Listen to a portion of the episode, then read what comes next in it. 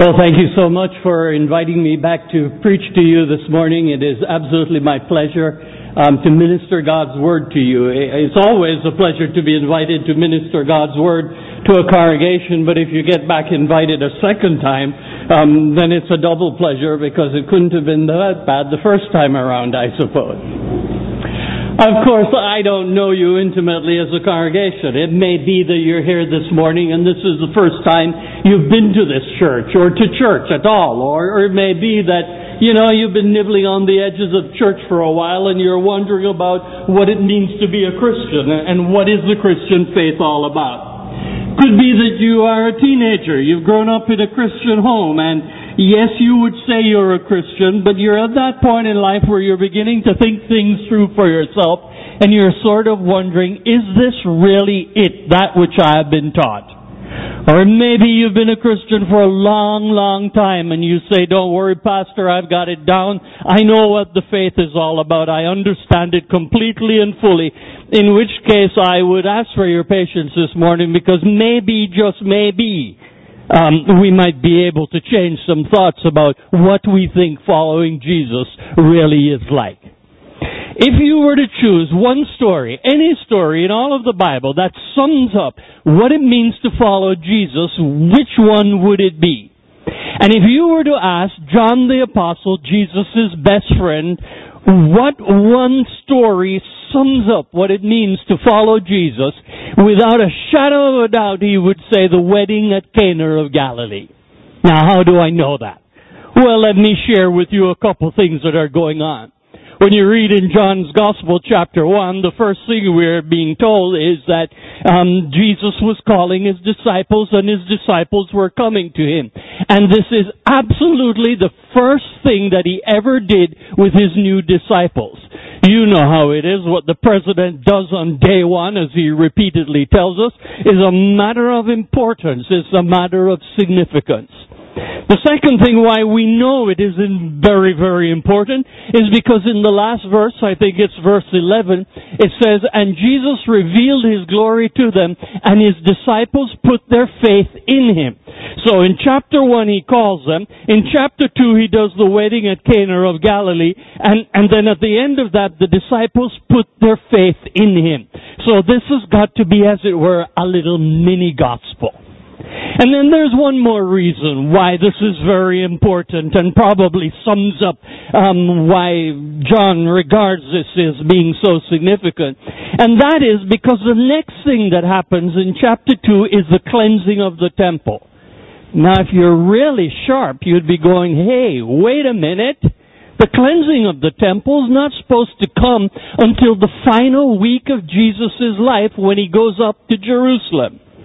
So it's a bit of a problem, I suppose, but you know, Jesus could have cleansed the temple at the beginning of his um, ministry, and he could have cleansed it again at the end of his ministry. Or it could be that John has arranged the gospel not to trick us, not to be dishonest, but arranged the gospel to show the significance of this moment. So, for example, um, let me go far back enough in history to be safe.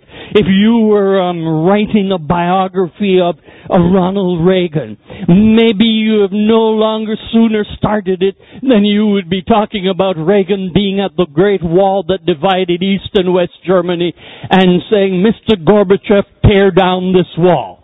It's not that you didn't know where it fell. It is that you were presenting it as a dynamic moment that needs to be understood as of supreme importance. And then lastly, um, John, he, he loves symbolism. Especially he loves the symbolism of sevens. And he's got his whole, his whole gospel um, surrounded by, by seven what he doesn't call the miracles. He calls them seven signs because they're of significance.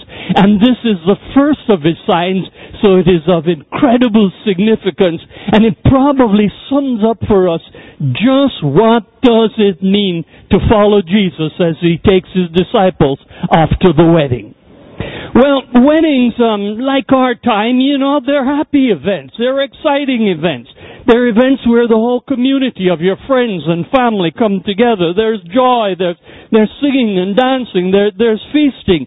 But in the ancient world, it was even more than that. The whole village would be invited without exception. And um, it didn't go on for one day, it went on for seven days. And, and during those seven days, the groom, the bride, and the groom were regarded and treated as the king and queen of the whole village. So here is Jesus. He's just called his disciples. It's the first thing he's going to do with them. And he takes them to a party, to a wedding party, where there's a king and queen of the village. It's going on for seven days. And there's singing, and there's dancing, and there's joy, and there's celebration. If I were Jesus, and I intended that in the year 2016 there should be 2.2 billion people who say that they are followers of me. I don't think I would take my disciples to a wedding and a party first thing out.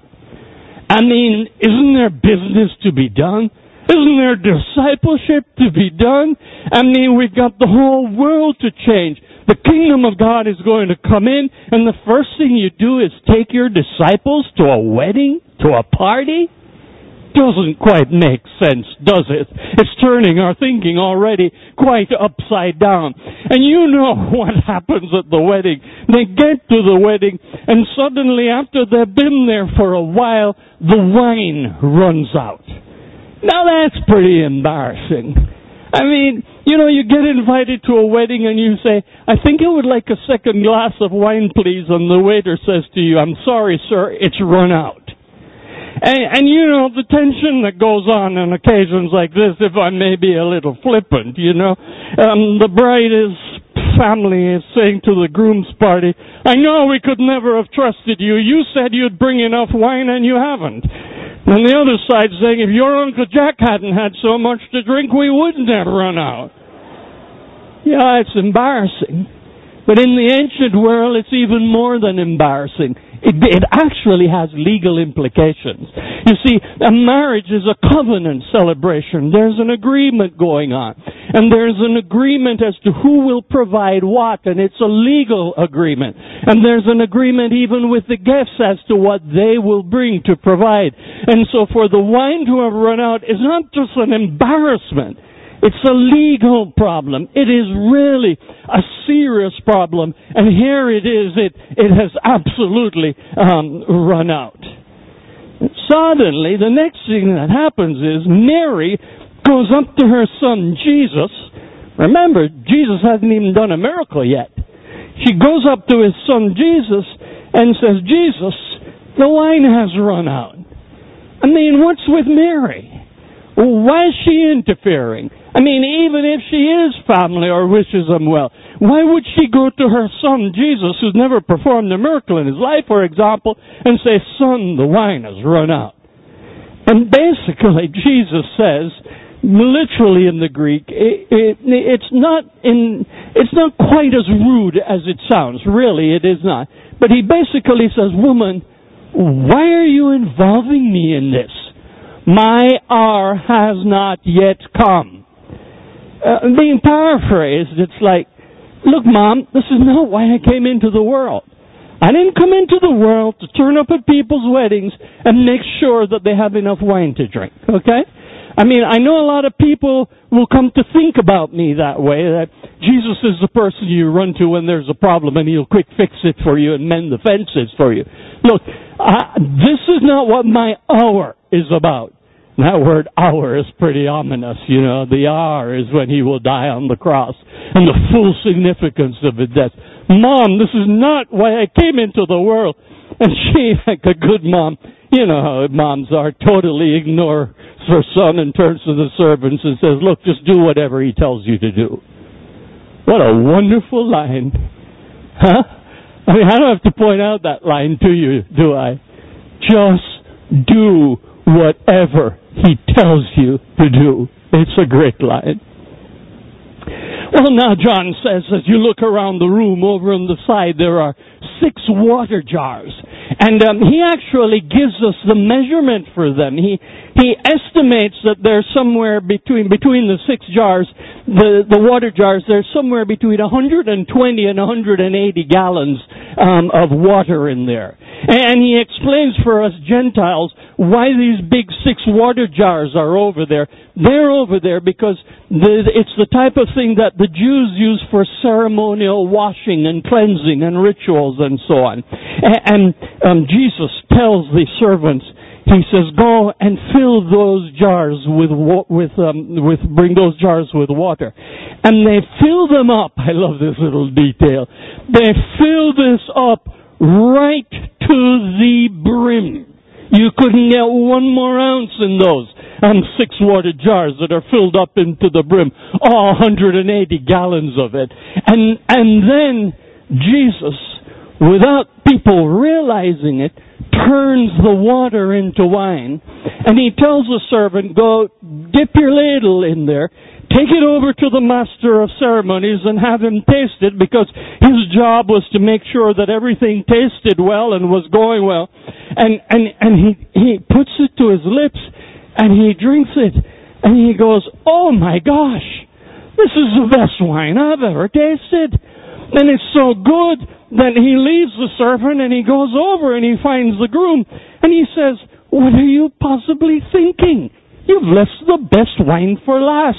Everybody brings out the, the good wine first, and then later on as the party has gone along and people have had too much to drink, that's actually literally in the text, um, then that's when you bring out the cheap stuff. But you have saved the best for last. All 180 gallons of it. Now let me try and put it in today's language just so you can see how shocking and how scandalous this is. Imagine I, come to church this morning and um, you say, Pastor, so nice to have you visiting with us. My daughter is getting married this afternoon. All the church is going to be there. Um, it was nice to have you speak to us this morning. Would you please come to my wedding? And I said, sure, I'd be delighted to come to your wedding. So we come over to the wedding and everyone who is gathered is having a great time. And then I hear a murmur through the crowd and it says, the wine has run out. And so I, the visiting pastor, go over to you, the hostess, and I say, I'm sorry to hear the wine has run out. And she says, yes, it's terribly embarrassing. That group back there's had far too much. And, and I say, don't worry. I have some wine in my truck outside. And you would say, well, I guess that would help. But look how many guests that we have. And I said, don't worry. I have 180 gallons of wine out there in my truck. I bet you'd never invite me back to preach. And then you're thinking, yeah, but anybody who's got 180 gallons of wine in his truck, besides probably being an alcoholic, it's got to be really cheap stuff. And I come and I bring it in and you look at the label and I wish it said Rothschild, but that's not my name. But, you know, you look at the label and you go, oh my goodness. This is the best wine I know that there is. I went online to find out what good wine goes for.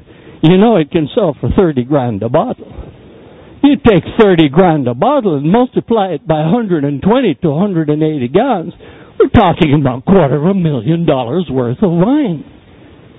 And, and now the question becomes, who is this guy? Who is this man? Who is this man who, who can carry that much fine wine around him? You'd come to the conclusion that either I'm a millionaire, don't jump to that conclusion, or, or that I must own the vineyard. And that's the point. The text ends up by saying, and Jesus revealed his glory to them. They go, oh my goodness, this must be the man who owns the vineyard that they're beginning to think this must be the creator of the heavens and the earth who can turn water into wine and turn water into wine in, in a scandalous quantity and have the absolutely the finest and the best gallons of wine that you can ever imagine. And so the point of this story is it's revealing to them who Jesus is. Jesus is the Father's agent in creation. By Him and for Him and to Him and unto Him and in Him, says Paul, all things are made. Jesus is the one who is going to make a new heavens and a new earth. And here in this incredible miracle of providing wine from water and in scandalous supply and the finest of wines, it's becoming very, very clear to them that He's revealing His glory to Him, to them as the eternal Son of God. And we're told they're beginning to get it and, and they are, they are putting their faith in Him. Because we're not Jews, it takes us a long time to see this. If we were to go back into the Old Testament and took some time this morning to go through the Old Testament, there was a time when Jacob, for example, said, when Messiah comes, he will wash his clothes in wine. In other words, it'll be so awesome. It'll be so plentiful he, he, he will provide in such scandalous supply that he could do his laundry in wine. That's how great it is when the kingdom of God comes. Or Isaiah had said, on this mountain the Lord Almighty will prepare a feast of rich food for all peoples, a banquet of aged wine, the best of meats and the finest wines. On this mountain he will destroy the shroud that, that, that enfolds all peoples, the sheets that cover all nations. He will swallow up death forever. And suddenly, if you're a Jew, you're beginning to realize this is the promised Christ. Well, to go back to our opening question, what is this really all about? How does this sum up what following Jesus is like.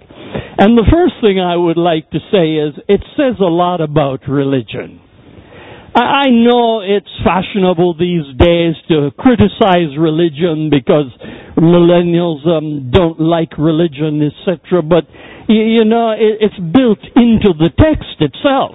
The text itself says that the six big jars of water over there were the type used by the Jews for ceremonial and religious washings.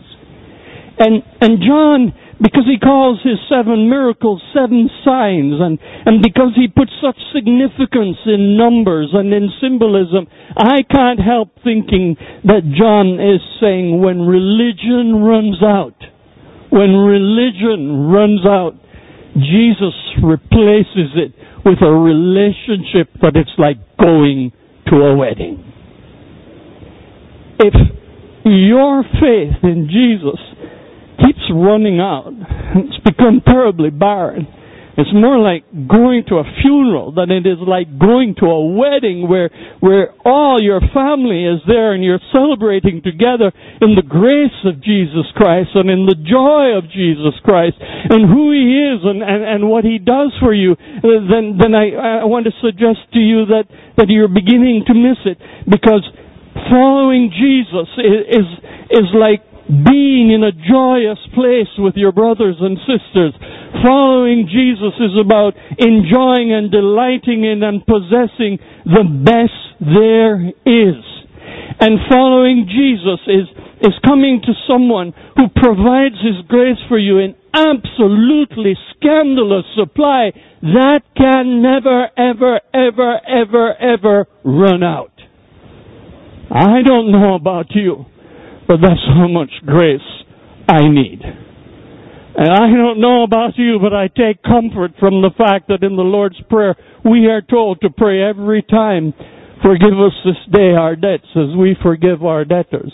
And I don't know about you, but but I read the front of the bulletin and it says, For you have drawn me with cords of love and you forgive me daily and hourly.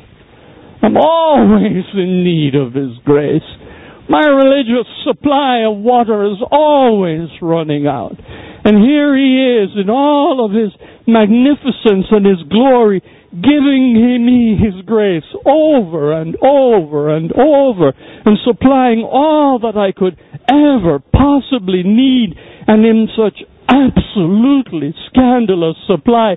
And no, it's no longer about, Lord, I'm going to try real hard today to not to sin at all. I, am going to dedicate myself again. I'm going to work myself up on, in, in trying hard until I drive myself crazy.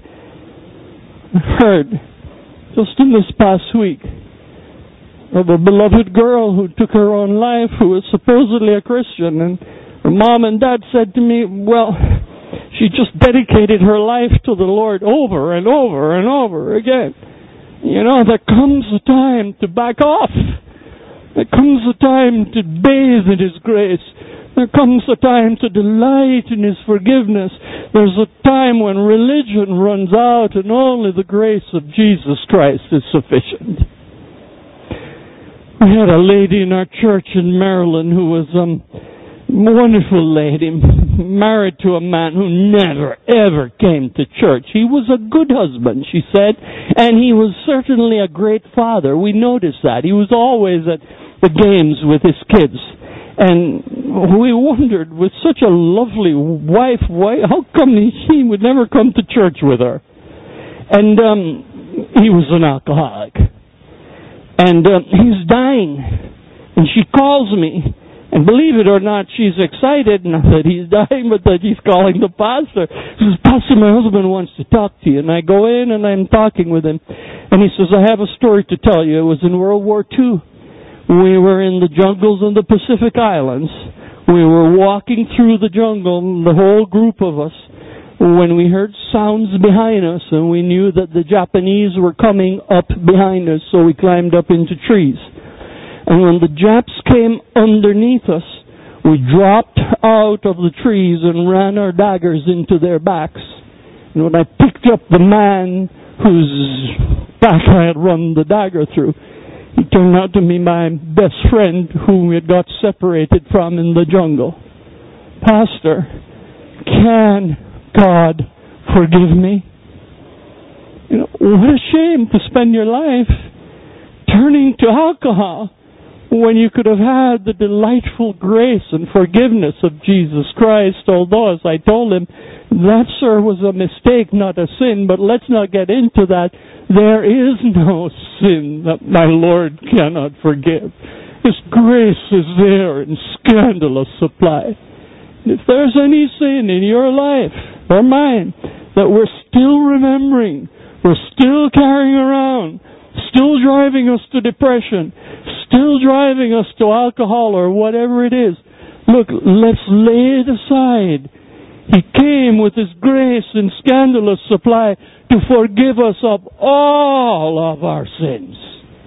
And even those sins that keep on plaguing us, so this Puritan would have to write on the front of our bulletin, for thou hast drawn me with your cords of love, and you forgive me daily and hourly. one Sunday when I had come home from church and my wife had put lunch on the table. I had just come back from Marshall's where I'd bought myself a brand new tie and I was sort of proud of it. You know, I liked it. And I'm having the soup and the soup drops onto my brand new tie. And I get up from the table and I say to my wife, oh my, I spilled soup on my tie. And I go over and I turn the kettle on and she says, what are you doing? I said, I'm going to pour hot water on it. She said to me, You know, hot water can set stains. What you need to do is to pour cold water onto it. Now, don't take my illustration too far. But when we sin, we can pour hot water on it and set the stain. Or else we can go and bathe in the grace and the love and the forgiveness of our Lord Jesus Christ and those stains can, instead of getting set, can begin to loosen up. And, and that's the point of this story, that Jesus invites us into the joyful community of His people, and that there He supplies for us the finest of wine, and He gives it to us in a scandalous supply so that it will never ever run out. And the point of this story is not that belonging to Jesus is like going to a wedding. It is that going to a wedding is like belonging to Jesus because Jesus is the wedding. You remember, um, Paul is describing what how husbands and wives should um, treat each other, and at the end of it, he says, "This is a profound mystery, but I'm actually talking about Christ and the church. The real wedding is Christ and the church." I love a little phrase Martin Luther has. He talked about the wedding ring of faith. When we come to trust in Jesus Christ, we become His bride. And you know what it's like when you become someone's bride. Um, if you're in college and you haven't got married yet, you may want to check this out, but all of his or her debts become your debts. And if you marry someone who is well off, then he or she being well off is going to have a profound influence on your life because what is belonging to the one now legally belongs to the other. Legally belongs to the other. What is his is mine when it comes to Jesus and what is mine is his. Being married to him means that my sins and my shortcomings have become his and when the hour comes He's going to die for them and he's going to pay off every single debt I ever had. And then what is his becomes mine, and what is his is his perfect righteousness.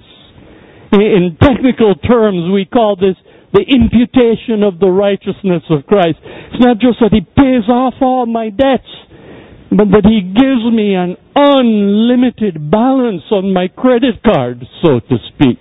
So it's not that when my debts got paid off, I'm no longer in debt, but I'm still poor. It's that now that I'm married to him, I am rich. And you say, that's kind of dangerous, Pastor. That seems to, but don't let my kids think that if you belong to Jesus, you can just take a credit card and go out and spend all that you want. And if you raise that objection, I'll say, thank you for raising that objection. That means I've stated the doctrine correctly, because in Romans, Paul hears somebody at the back of the room say, hey, Paul, does that mean that we can go on sinning so that grace may abound? And he says, of course not. Christians don't think that way when you know the grace that He's given to us, when you delight in the forgiveness and the wealth, and when we begin to take our identity now, not from our jobs, not from our failure, not from what people say about us, but when we take our identity from being the bride of Jesus Christ, a son of God and a daughter of the King, then that begins to transform everything about how I view myself and about how I view the world. And then we are told, He thus revealed His glory and His disciples put their faith in Him. Following Jesus. It's not about religion that's always run out. It's not about saying, I'm a Presbyterian to prove that you're a good Christian. It's not about saying, I'm a Pentecostal to prove that you're a powerful Christian. It's about saying, I belong to Jesus He's invited me to his wedding.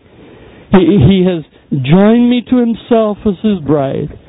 All that is mine is his, and all that is his is mine. And in the joy of this moment where we're kings and queens of the village for, for the duration of the wedding, I, I see his glory. I know his glory. I love His grace. By His grace, I'll never take it for granted and I'll never abuse it by His grace. But it's there. It's there in all of its scandalous supply and I want you to know it's the best thing there is. And there's nothing else like it. And I invite you this morning, whether for the first time or whether because it's something that you breathe in and breathe out every day of your life, let us put our faith in Him. Because we can safely trust in Him, in who He is, and what He's done for us. Shall we pray? Lord, you have absolutely taken us by surprise this morning with the story of the wedding. With just how scandalous is your grace and how wonderful is your grace. You've shown us your glory, Lord. We've caught a glimpse of it. Now, by your grace, help us to trust in you, to delight in you. Thank you for setting us here in the midst of this community of faith, in this family of yours, all of us being a part of the bride of Christ. And thank you, Lord, not just for inviting your first disciples to the wedding, but thank you for inviting us now to the table, to the wedding feast of the Lamb. We know, Lord, the real thing comes when we get to heaven. But thank you for spreading this table this morning with your bread and your wine, with your body and blood, so that we may taste again and be strengthened in your love and in your mercies. Bless us now, Lord, as we come to your table, we ask. In Christ's name, Amen.